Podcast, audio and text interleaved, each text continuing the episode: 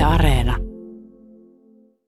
Pasi Paavilainen ja Elina Ruusenberg, oletteko te sellaisia, jotka on jo pienestä pojasta ja tytöstä rakastanut sanoja?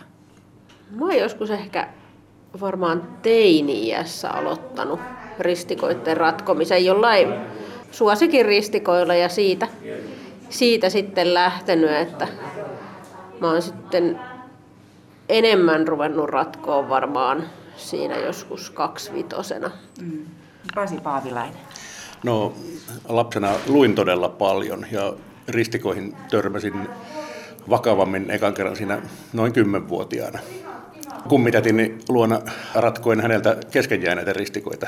Se oli niin kuin hauskaa, että hän oli aloittanut ja mä, mä lopettelin niitä sitten. Ei, ei, ei ne mitään kauhean vaikeita ollut, mutta se, se oli ihan kova tapa hypätä ristikoiden maailmaan. Kun on ristikko, jonka saa ratkottua ja, ja missä kohtaa se tuntuu, minkälainen se tunne on? Se voi se, se hy, hyvä, hyvä tunne tulla joko siinä vaiheessa, kun se koko ristikko ratkee, tai voi olla, että ratkee pelkkä yksi, yksi vihje, yksi sana, jota on miettinyt pitkään. Mutta totta kai se, jos on vaikeampi ristikko, niin se koko ristikon ratkeaminen on, on, on sellainen voitto, että siinä voi huokasta, huokasta ja olla, olla itsensä tyytyväinen sen jälkeen. Elina. Joo, no mähän on sitten niinku ratkojana ihan eri tasolla kuin Pasi. Pasi ratkoo näitä vaikeampia ja mä oon sitten tämmöinen niin sanotusti tavallinen ratkoja, eli ratkon pääsääntöisesti noita helpompia.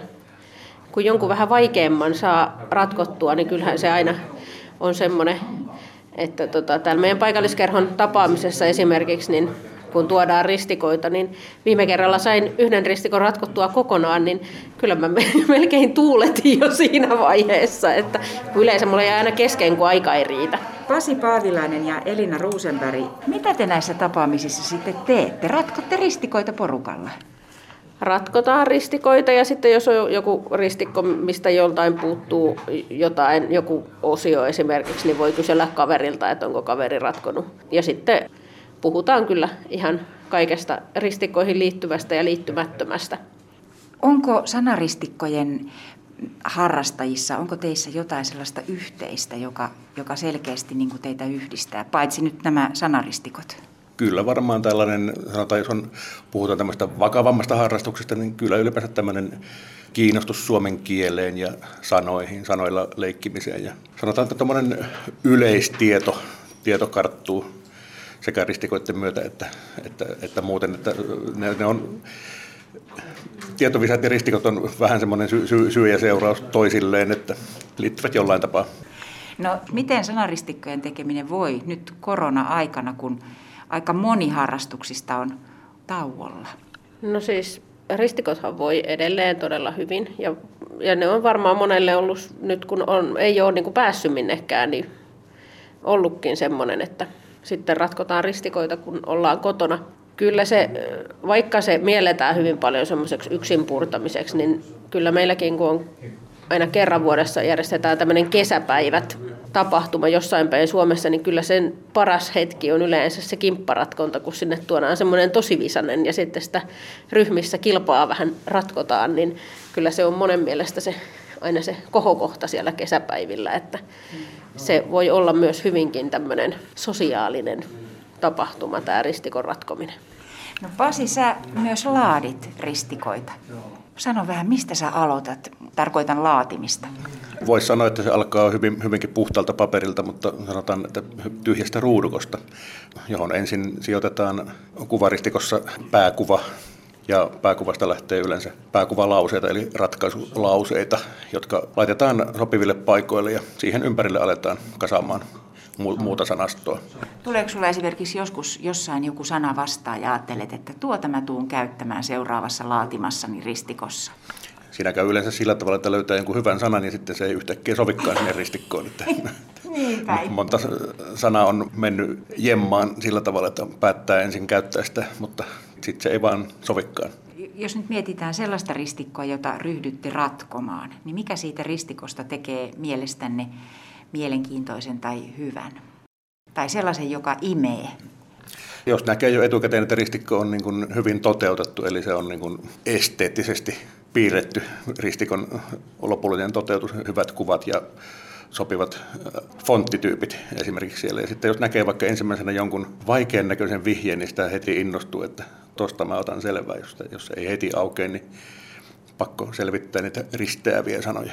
Joo, no se nimenomaan se selkeys, eli semmoinen, että ei tarvitse tihrustaa minkään suurennuslasin kanssa jotain epäselvää kuvaa tai sitten ehkä täytyy sanoa, että nämä tämmöiset sukunimi, etunimivihjeet, niin ei välttämättä ehkä ihan sytytä itseä, että jos on jotain semmoista pientä oivaltamista vaatii, niin se on mukavempi.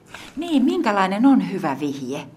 No jos lähdetään siitä, että vihjeen pitää mahtua siihen alle sentti kertaa sentti ruutuun, niin hyvä, hyvä vihje on lyhyt. Lyhyt, ytimekäs ja mahdollisimman vähän moniselitteinen, eli suomeksi yksiselitteinen siinä mielessä, että sen, sitä ei voi tulkita liian monella tavalla. Mitäs mieltä sitten olette googlaamisesta? Saako googlata?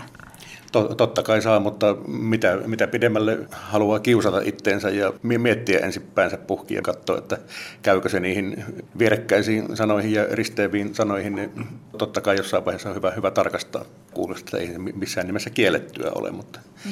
siinä itselleen tarjoaa haasteita sitä enemmän, mitä, mitä myöhäisempään vaiheeseen sen googlaamisen jättää. Onko turhauttavaa, jos ristikko jää kesken? Ei hyvänen aika, tämä ei niin kuin ratkea, tämä ei mene loppuun saakka ollenkaan. Voitko Elina koskaan jättää kesken? Oi, kyllä, erittäin helposti voin jättää kesken. Mulla on niitä keskeneräisiä ristikoita aikamoinen kokoelma kotona odottamassa, että mä sitten joskus ne ratkon loppuun. että mä, mulla, taitaa vanhimmat lehdet, mitä mulla siellä on jemmassa, niin on jostain 2000-luvun alkupuolelta ja niissä on osa ratkottu kokonaan ja osa sitten keskeneräisiä ristikoita ja usein on semmoinenkin, että, että jos jättää ristikon kesken ja avaa sen seuraavana päivänä, niin sitten ihmettelee, että no minkä takia mä en näitä eilen tajunnut näitä asioita. Että mm. Usein nu, välissä nukuttu yökin auttaa asiaa, mutta tiedän, että joillekin se varmaan on vaikeaa se kesken jättäminen, mutta ei, mulle ei ole kyllä koskaan ollut. Että niin. Sitten jatketaan joskus myöhemmin tai sitten kysytään kaverilta jeesiä. Turhauttaako? Oletko saanut traumoja, Pasi Paavilainen, joskus? En, en koskaan. Päinvastoin se on haasta, jos joku jää kesken. Siitä voi, siitä voi tosiaan jatkaa myöhemmin, tai jos se jää oikein kinkkiseen kohtaan. Voihan se turhauttava olo käydä mielessä, mutta siitä pitää vaan seuraavalla kerralla jatkaa. Nyt meillä on tässä aika monta tällaista paperimuotoista sanaristikkoa ja sanaristikkolehteä. Onko sanaristikko digitalisoitunut tai digitalisoitumassa, Elina? Kyllä se varmaan sitäkin on pikkuhiljaa, mutta kyllä se paperilehti on se, mikä pitää edelleen vahvasti pintansa.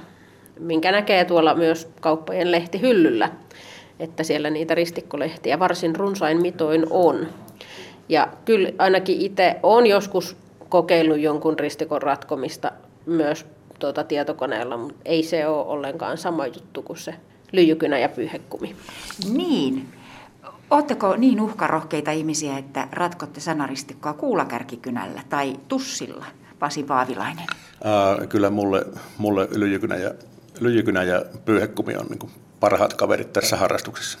En ole koskaan ratkonut kuulakärkikynällä yhtään ristikkoa, koska sinne tulee ihan varmaan silloin joku virhe.